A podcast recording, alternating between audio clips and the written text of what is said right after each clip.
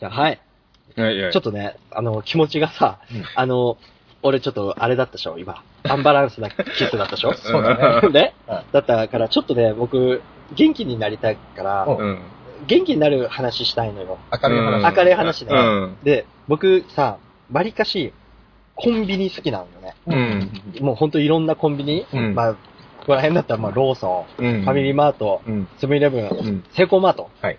まあ、主要よね。うん、まあ、他も、あまあ、ざっくりだけど、ざっくりまあまあ、そんなもんね。だけどさ、うん、まあ、僕はもうそれぞれなんか使い分けっていうか、うん、未だに僕の中だと、ファミリーマートって若干レア感があるんだよね。うんうん、ああ、そうね。わかるわかるわかる、うん。ファミリーマートってさ、なんか、いや、増えたよ。北海道も。うんうん、十分増えたけど、なんか未だになんかさ、うん、自分の、なんていうの、生活スペースに未だに入り込んできてない。馴染んでないよね。そうそうそう。ところがあって、うん、結構レアな部分があって、うんうん、結構こう遠出するってなるとするじゃん、車とかで。うんうん、でだったら、なんかこう食料買うじゃん、車で食うとか、うん、飲み物飲むとか、ちょっと朝ごはん買うとかっていうのをやるときに、うん、結構ファミマを優先しちゃうんだよ。あれば。で、あれば、あればファミマ。行きたくなっちゃう。T ポイント貯まるし。うん、ね。そうなんだ。で、結構ファミマ行くんだけど、うん、でもなんかさ、ファミマって俺レアな気持ちだけで言ってて、うん、ファミマのじゃあお弁当、うん、ファミマのおにぎり、うん、ファミマの飲み物、うん、あんま好きじゃないんだよね。それ ピービー ってこと飲み物とかってそうそう、プライベートブランドのものとか、うん、その、そういうお店で出してるお弁当とかって、うん、なんかちょっとさ、ランク落ちてる気がするんよね、うん。やっぱ元サンクスっていうところもあったのかな。うん、だから、なんかちょっとこうファミリーマート特別感がありつつも行ったら結構がっかりする場所みたいなところがちょっと複雑なところがあったりしてて、で唯一これファミリーマートで好きなのがあって、あのホットスナックの厚切りハムカツ、あれがめちゃくちゃ好きなの。うまいなあれ。あれあれ俺食ったことない。あれねみんなまずいって言うのよ。うん、みんな、なんかあんなの美味しくないと。うん、あんなのにひゃくさんじゅうえん出すんだったら、うん、焼き鳥買うし、うん、そう、ファミチキ買うし、みたいな人が多い。うん、でも俺は、ファミリーマート行ったら、はち割方、うん、厚切りハムカツ買ってる自分がいるんよね。うん、で、厚切りハムカツ買うと、うん、醤油をつけしますかとか、ソースをつけしますかとか聞かれるんよ、うん。俺はもう、ノー。調味料なしでも、生のハムカツ、生って言ったらあれだけど加工してくる、うん、そのままのハムカツを食うのが好きなのよ、うん。でも、ぶっちゃけ、ファミリーマートだからうまいとか、ファミリーマート味付けがすげえとかじゃなくて、うん、あの、厚切りのハムがすげえ、うん、なんかレアな感じ。あ、まあまあまあ、確かにね。ねうん、だから、俺、この厚切りハムカツをずっと好きなんだけど、うんうん、誰一人共感してくんないんだよね。うん、だ食べてみてほしい。いや、うん、俺ハムカツ好きなんだよ。俺 も, 俺も好きも、うん。なんかさ、居酒屋とかでさ、まあ、ハムカツっていうメニューあったらさ、うん、俺ハムカツがあって、なんか他の揚げ物、うん、ザンギとか、竜田揚げとか、うん、そういうことトンカツとかがあって、うん、居酒屋にね、うん、あったとして、うん、ハムカツが、じゃあ仮にさんびゃくごじゅうえん、はいうん。トンカツが、じゃあよんひゃくさんじゅうえん、はいうん、だとしたら、多分、俺がハムカツ頼もうとすると、周りが、いや、ちょっとトンカツにしろよとか、うん、みんな食えるからザンギにしようとか、言うんだけど、はいはい、うんハムカツ食わせてくれっていうくらいハムカツ好きなの。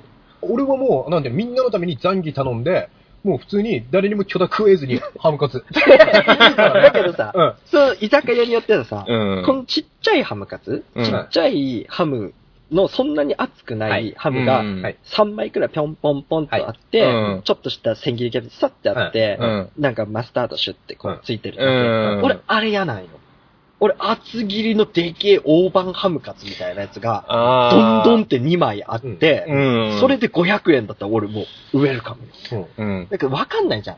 居酒屋によっては写真載ってるじゃん。うん、だけどだいたいハムカツ置いてあるようなさ、うん、錆びれた居酒屋はさ、うん、ハムカツって書いてだけだよね。ま、わざわざ写真に。田舎系のさ、うん、三角ハムカツの場合もあるわけ、はい、あれ出てきたときしょっぺー気持ちになるな。あ、俺ハムカツ厚も薄もどっちも OK なの。あ、そうなんだ。で、うん、でそこまで気になんだったら、俺もその日の気分によってさ、はいはい、がっつり食いたいときと、はいはい、だけどあの、揚げ物としてのジャンクなハムカツ食いたいときあるから、はいはい、薄切り求めるときもあるから、俺定期聞くもんね。あ、ここのハムカツどんくらいのやつだって。それで、あ、今日の気分に合うなと思ったら、それをチョイスするから、はいはい、へー。三角薄切りハムカツあ、好き好きあるとするじゃん、うん、あれは俺はサンドイッチの具としてはいい、うんうん、いいんだうん。だけど厚切りハムカツはなん、なんだろう、そのまま被りつくとか、うん、バーガーに挟んで、うん、ね、うん、ジャンクに行くみたいな、うん。この感覚がいいんよね、うんうん。そうね。なんかバンズに挟んだりとかして食ってるのそのまま、そのまま食ってるのあ、俺はファミリーマートのやつはそのままよ。うん、ああ、はいはいはい。あれいいよ。あの厚さもちょうどいいんだよね。うん、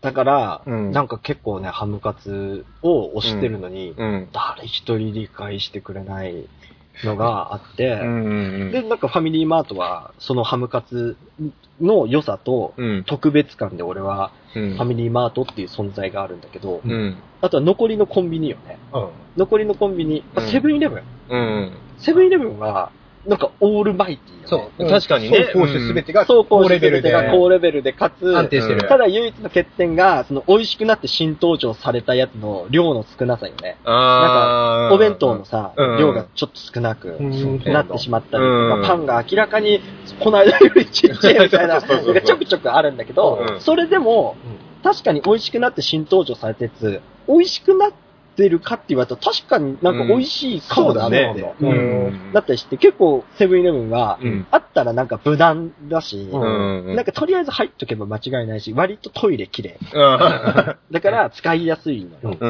ん、だけどポイントカードっていうところで言うとななこでしょ、はい、そうね。俺ななこ嫌なんよ持ってなくてああ、うん、いや俺も確かに持ってない、ね、なんか他のさ、うん、ローソンとさ、うん、ファミリーマートって T ポイントとポンタカードでしょ、うんうん、だからさそれ以外のお店でも使えて、しかも現金チャージじゃなくてもポイント貯まるじゃん。ああはいはいうん、ななこは現金チャージしてポイント貯めるじゃない？そ、ねうん、でもそこの使いにくさがあって、うん、ちょっとセブンイレブンか、みたいな。うん、セブンイレブンしかもあの、お弁当をごひゃくえんで買ったとしても、うん、ちっちゃいからごひゃくえんじゃお腹いっぱいなんねんよ。うん、だったらちょっとコスパ的な部分は、うん、ちょっと悪いな。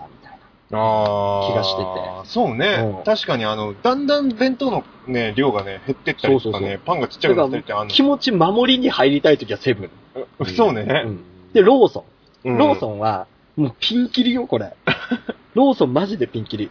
めちゃくちゃ汚ねえトイレのローソンもあれば、うん、割と綺麗なトイレがあったりして、うん、だからロ、初めて入るローソンは怖いよね。しょんべん漏れそうとか、うん、うんこ漏れそうで初めて入るローソンのギャンブル感やばい。なんか、風俗の脳指名みたいな感じだね。そうそうそう、指名なしローソンは、やばい。マジで。調べないからね、うん。怖い。怖いけど、なぜか、そういう時に限って、ローソンはどこにでもある。あるんだよね。ローソンの店舗数はすごい多くて。そうね。多いの？いや、どうなんだろう全国的にはもしかしたらセブンの方が多いかもしれないけど、うんうん、なんかこういう片田舎系にはローソン多いよね。そう、あの、特に、ね、道の途中みたいな。そう、なんかあと、お腹が追い込まれてる時にね、目につくの大体ローソン。そうそうローソン、ローソン。で、ローソンだ、いや、ローソンしかねえって言ってさ、うん、ちょっと汚ねえトイレで我慢してさ、うん、に、さんぷん走るとセブンあったりするんよ。そうだね。その時の、なんか、いや、ローソンって感じの。だからなんか、ローソンのさ、うん、あの、青い看板が多分、なんか、こさせてるよね、便意を。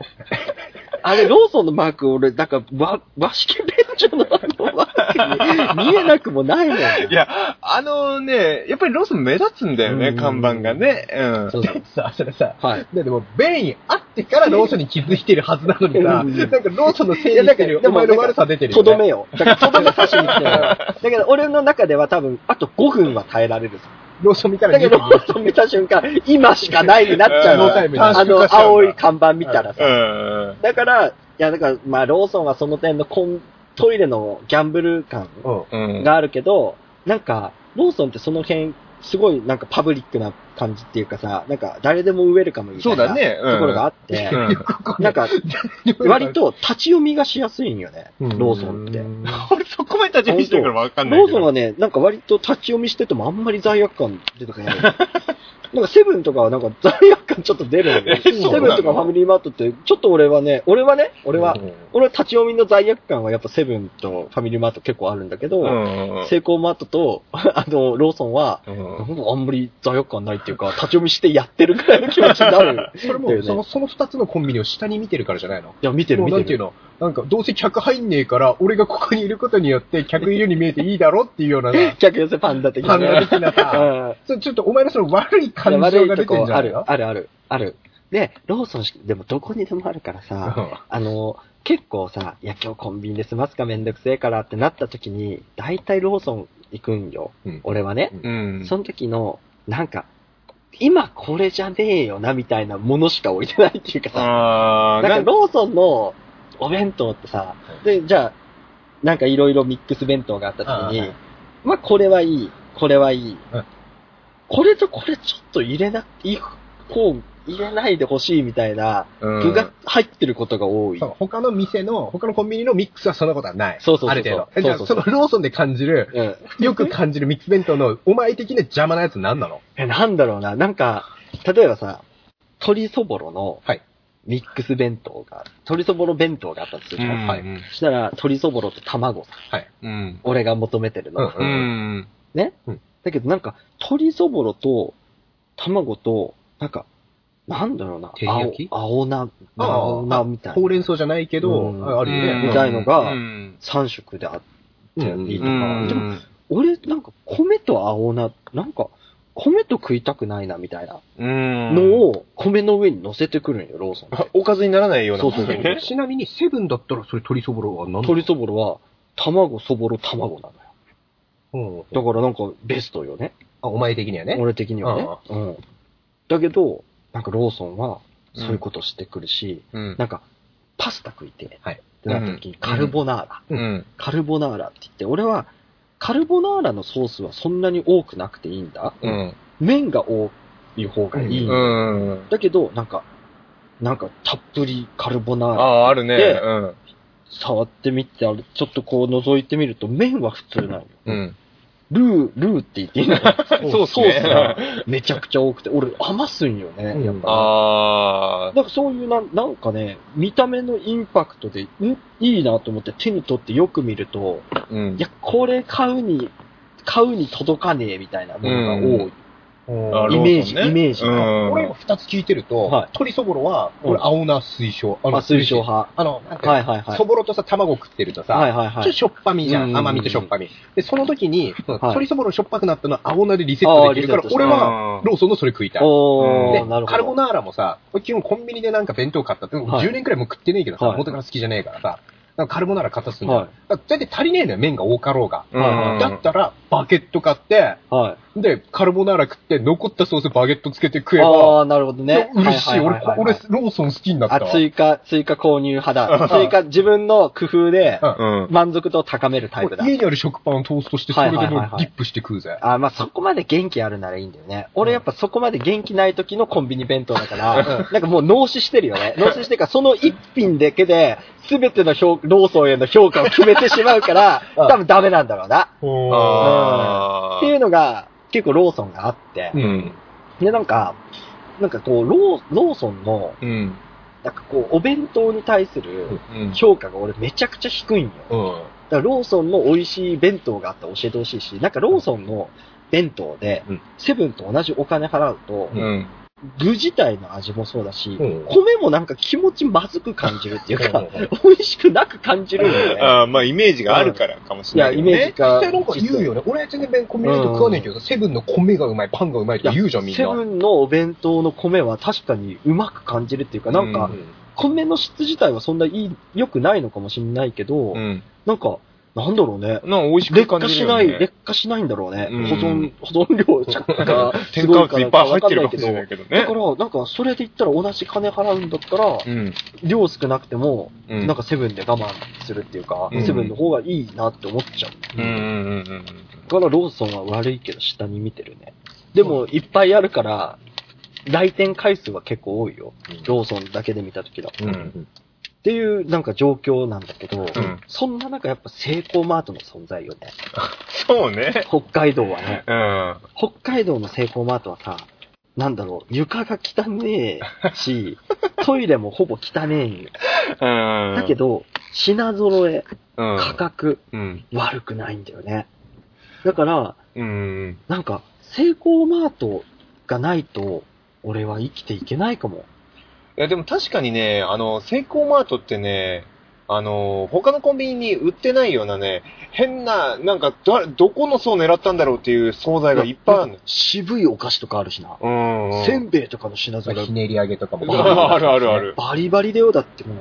セブンイレブンにせんべい探すってなったら、あの、プライベートブランドのセブン&アイの、なんとかせんべいとか探すことになるけど、うん、もうもうもういろんなせんべいあるしな。そうだね。うん。うん、なんか、なんか割とね、やっぱ入りやすさもあるよね、こっちからしたらね。そうだね。舐めてかかってる部分もあるけどさ。でもなんか、こう、やっぱり地元感みたいなのがやっぱり出ちゃう。うん、あるわ。セイコーマートに関してはさ、はい、ローソン、サンクス、ファミマート、セブンがコンビニなんだよ。はい、でもセイコーマートって、コンビニの仮面を被った商店だと思ってんだよね、俺は。ああ、はいはいはい。なんかその、アットホーム感。うん、汚さも含め、いい意味でアットホーム。はいはい、でも俺全然気になんねえな。あ、俺、いや、俺もだから、セイコーマートはそんなになんかそういうもんだって舐めてかかってる分、うん、気にしてないし、うん、セイコーマートでお弁当のクオリティ、味でクオリティで言ったら、悪いけど、セブン、うん、ね、ローソン、ファミマに勝てねえよ。劣ってんだ。劣ってるけど、安いよ。ひゃくえんくらい安いよ、下手したら。うーん、まあそうね。あとね、うん、つい、これじゃ足りねえなって追加でおにぎりとかパスタ買うときひゃくえんだぜ。うん、あの焼き、焼きを、焼きうどんとかね。焼きうどんとか。そうだね、ちっちゃいパック、ね。下手したらおにぎりひゃくえん、パスタひゃくえんでにひゃくえんで割と腹満たされるって思ったら、ね、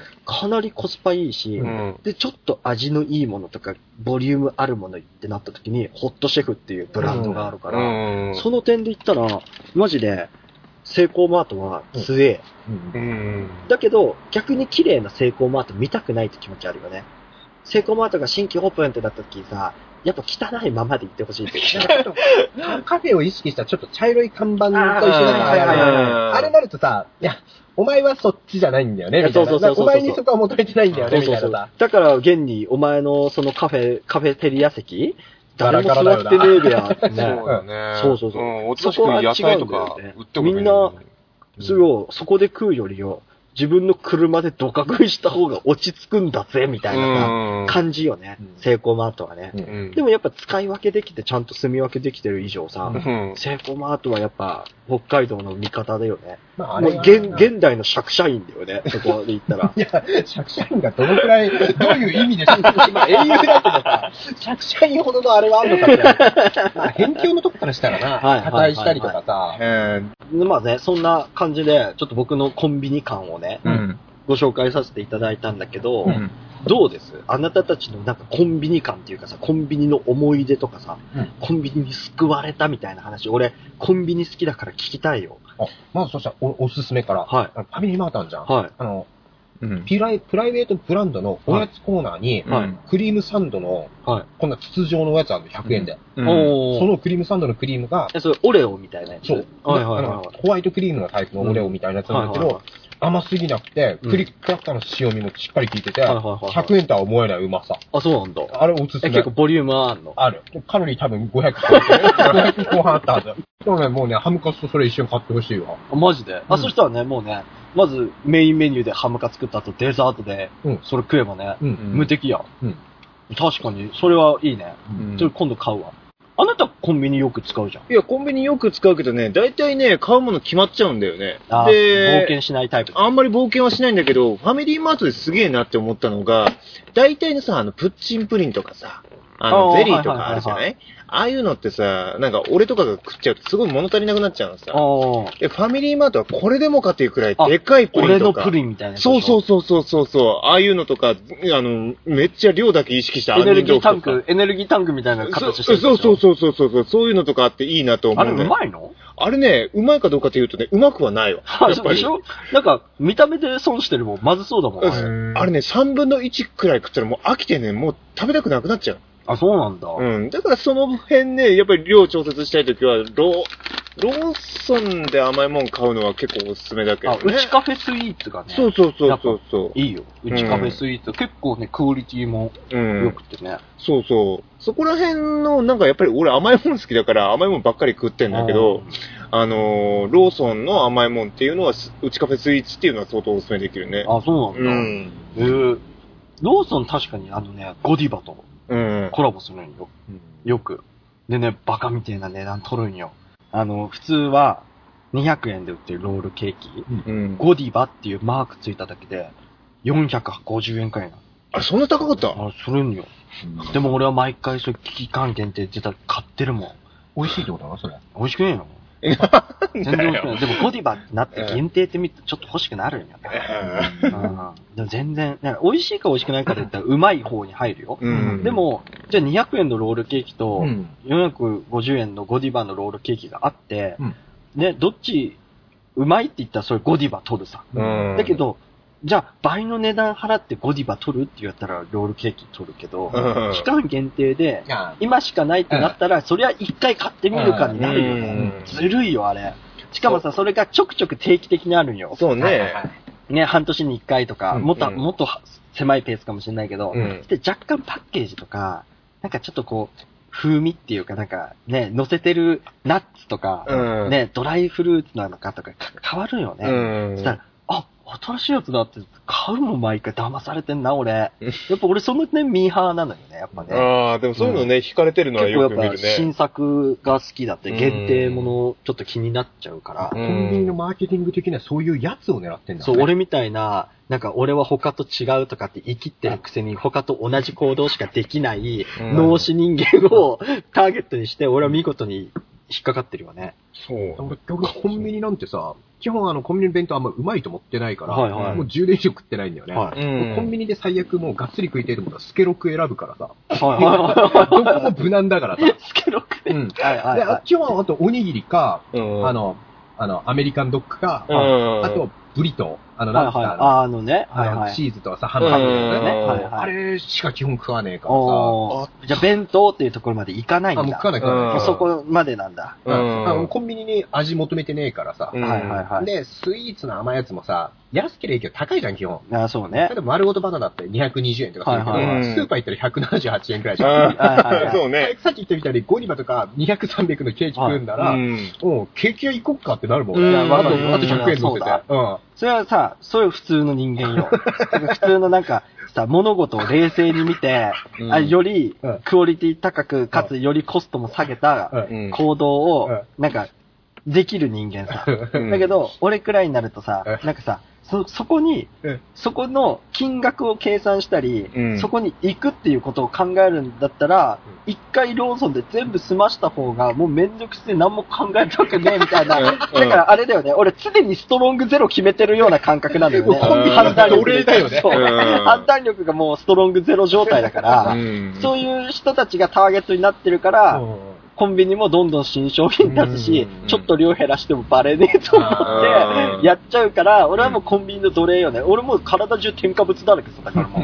俺添加物、俺多分山田くんと俺が同時に死んだとしても、俺の方が、ま、あの、腐んないから、あの、な、何いちねんごとかに俺と山田くんの死体が見つかったとしても、うん、同時に死んだとは誰もわかんない。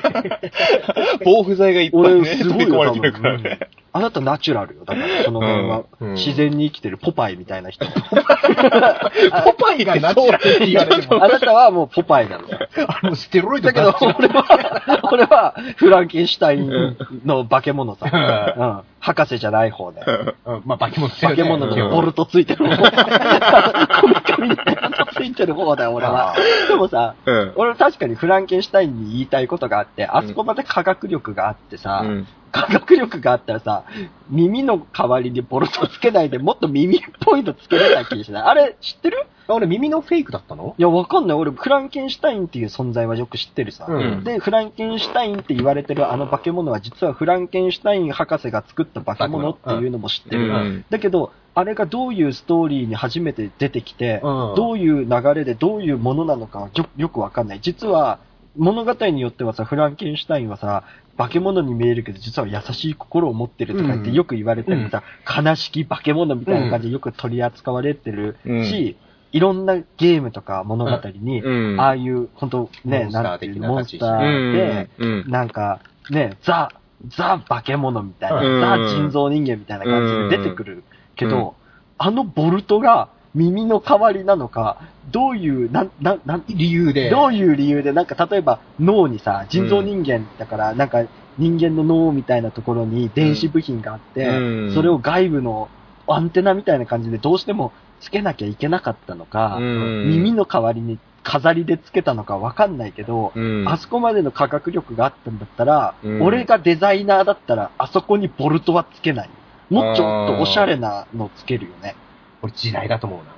時代。確かに。まずさ、もうさ、あいつさ、はいはいはい、確か耳はちゃんとあるから、耳の代わりってのはないの。はいはいはい、はい。俺もお前と同じストーリー知らねえさ。はい。だけどさ、あの時代にさ、まあ、せんきゅうひゃくごじゅう、ろくじゅうねんだい、ななじゅうねんだいとかね、はい、でさ、パッと見で、人間にならざるもの。はい。人間だけど、改造人間で怪人、はいはい、で、インパクトあって、パッと見誰でもわかる。ね、文章だけで。もう機械っぽいしね。ね、なんかここにしたなんかさ、うん、よくわからないマイクロチップがどうこうとかさ、アンテナがどうこう言われてもわかんねえさ、そんなお前、農家の人。令和の時代だったらわかるけど。ね、なんかその、ボルトが刺さってる。ボルトが刺さってて、一切人間なんていないと。しかも、ボルトイコール、もう田舎のやつからしたらさ、おめえその橋作るとき使うマトリックスだべみたいなさ、なんか、テクスチャーだべみたいなさ、コンストラクチャーだべみたいな。なるし、田舎のやつからしても。体もでけえしさ、ちょっと肌の色もな、悪いし。なんか青がかかってるから。フランケンシュタインの肌の色って、パッて浮かんだら何色？俺緑なんだよ、ね。そう、なんか緑、俺水色みたいな。青系だ、うん。俺黄緑系の緑なんだ。うん。わかるよ。ものによるよね、結構そこね。何を、うん、何を最初にインプットされたか。海賊だったら水色だからな。で、なんかその、本作の方だと、なんか緑寄りだからね、うん。ライトアップのせいなのか、ちょっと緑寄りだろう。外国のモチーフだから。そうね。うん。モンスターっていうやつ、ね。フランケンシュタインさ、なんか結構さ、モチーフによってはさ、そういうさ、人造人間でさ、うん、なんか悲しき化け物でさ、うん、って言われてるとさ、うん、なんか、ボルトつけるだけじゃ足りなくてさ、足首にさ、足かせついてるやつもいない。わかるわかる。あれでも原作もそうなのかな？やっぱ制御できなくて最初足かせと手錠しててさ、なんか雷とか落ちてさ、なんか手錠とかがさ、フランケンのパワーで破れてさ、うん、破れてさ、でさ、足かせ、足かせのさ、こう、かんもうさ、引きちぎってさ、あの、高速で出てきたからさ、足かせついてるイメージなんかね。うん。うん多分ね、確かね、なんか雷落ちた系のね、雷落ちた系のイメージあるよね。うん、フランケンが登場するとき、ね、なんていうのなんていう人格じゃねえけど、なんかさ、起動し始めたイメージがあるけどな、意図せず起動したみたいな。うん、あ、そういう感じなのかね。イメージなかったイメージ。イメージっていうか、そういう記憶があるよね。なんかあるよね。だから俺も、原作は見たことないっていうか、古すぎて、うん、今更見る気もしないけど、うん、なんかこう、あれだよね、フランケンシュタインとって言われれば、そういうね、フランケンシュタインって博士が作った、うん、そのね、うん、怪物っていうかさ、人型のその人造人間で、うんうん、実は優しい心持ってるみたいなのがさ、うん、なんか常識になってるよね。なんかステレオタイプ的な話になっちゃうと、うん、まあそういう風に感じるよね。イメージない、うん、あるある。あるある。なんか、どこで覚えたかというと、なんか自信ないよね。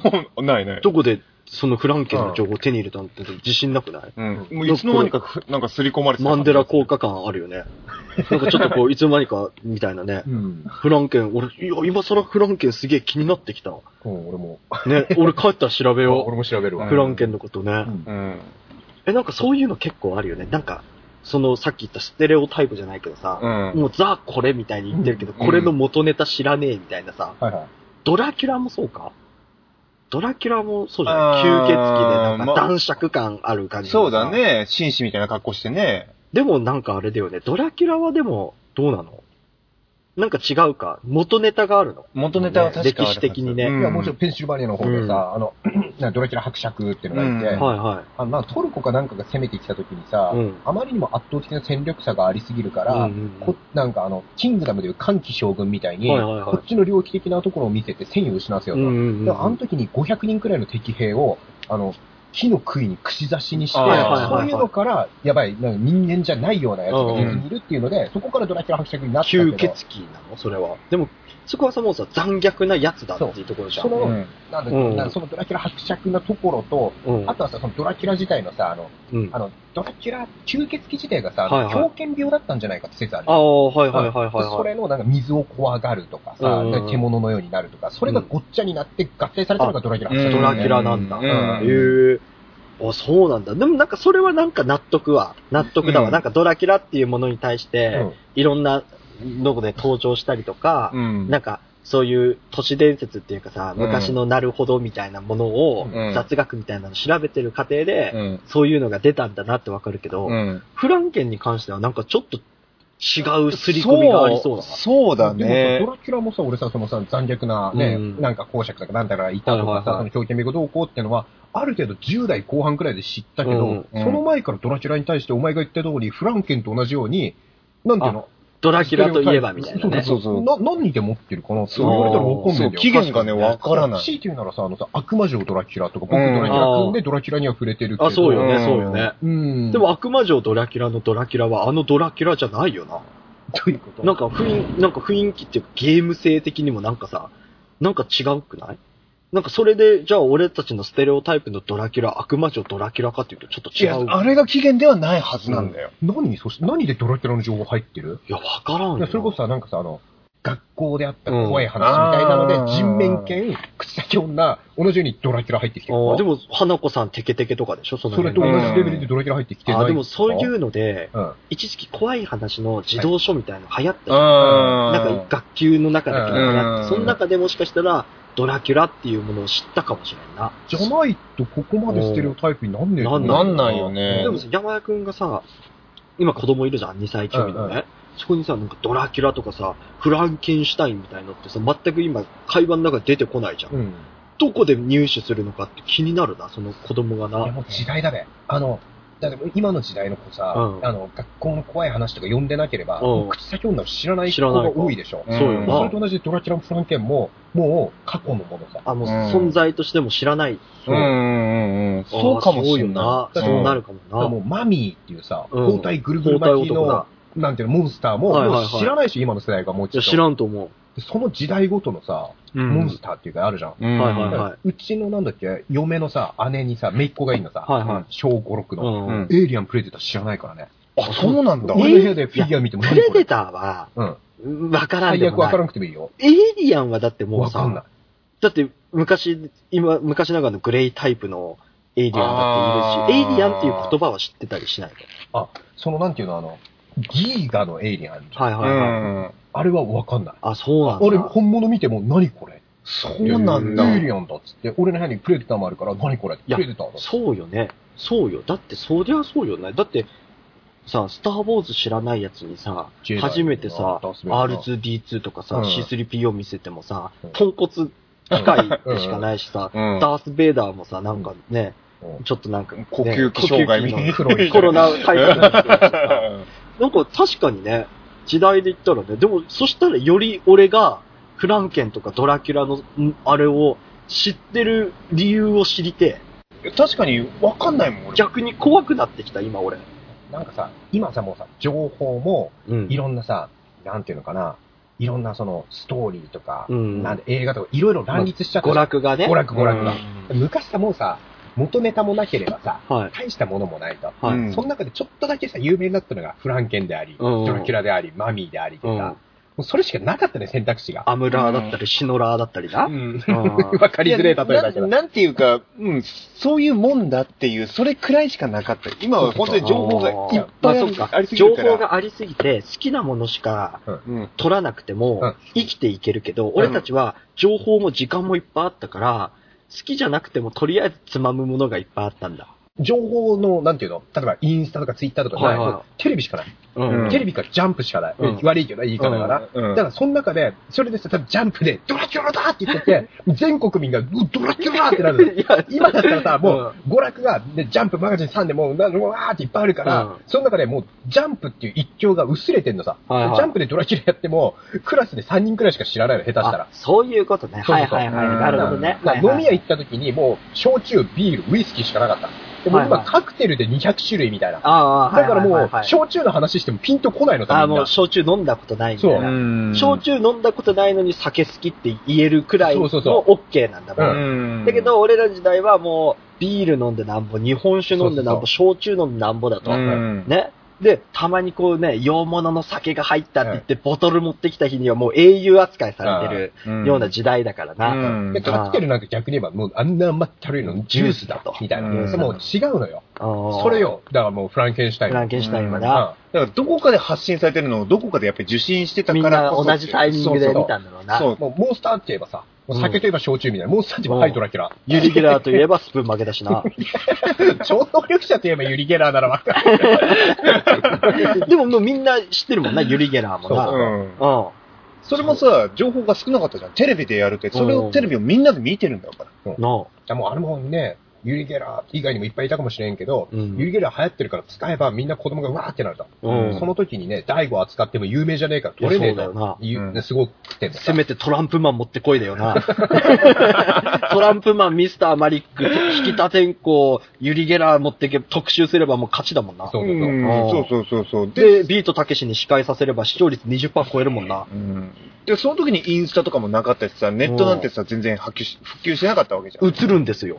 インスタ映えじゃないもん。映るんですよ。映ればいいんだもんな。映るんですってや言われたら、あ、映るんだ、すげえって思うけど、映るのが当たり前で、そこからどう加工するかの時代だもんな、今な。うん、そうだね。恐ろしいな。俺、ついていけねえな、今な。うん、情報量が多すぎるわ。どうしよう。どうしよう。俺もフランケンになるしかないや。ボルト埋める。でも、ボルト埋めるメリットってないよな。静電気逃がすとかかな。やっぱ本当山田君の言った通りな、あの当時の奴らからしたらボルトはやっぱメカ、うん、メカっぽいっていうかな。そうそうそう。なんか人工物を埋めてるから、うん、このこいつは改造人間なんだっていうアピールするための。頭がレース一発でわかんじゃん。いやもうね、うん、やべえっていうな。うん。うん、だもうさ、あのなんていうきゅうじゅうねんだいのさ、うんうん、漫画でさ。なりきんキャラにするには、うん、デブで指輪をつけてとか意味であるでしょ。うんうんうん。それも言ったらステレオタイプじゃん。はいはい。チビでデブでな。そうそうそう。うん。ハゲてな。そうそうそう。だけどいいものつけてな。うん、下品でさ。で、うん、あの、タルカネって名前つけて。タルカネつけておけばいいもんな。うん、でもなんかさ、もうさ、金持ちキャラでゲスって言ったらさ、デブで指輪つけてさ。おー、そうな。だろ？すぐ命乞いするしな。うん、そうそうそう、寝返るしな、うん。そういう、そういう感じだったんよ、時代が。ああ、いや、納得。だろ？納得だわ。うん。いや、博士だわ。水目の山だ。元気出たわな。元気出た、今。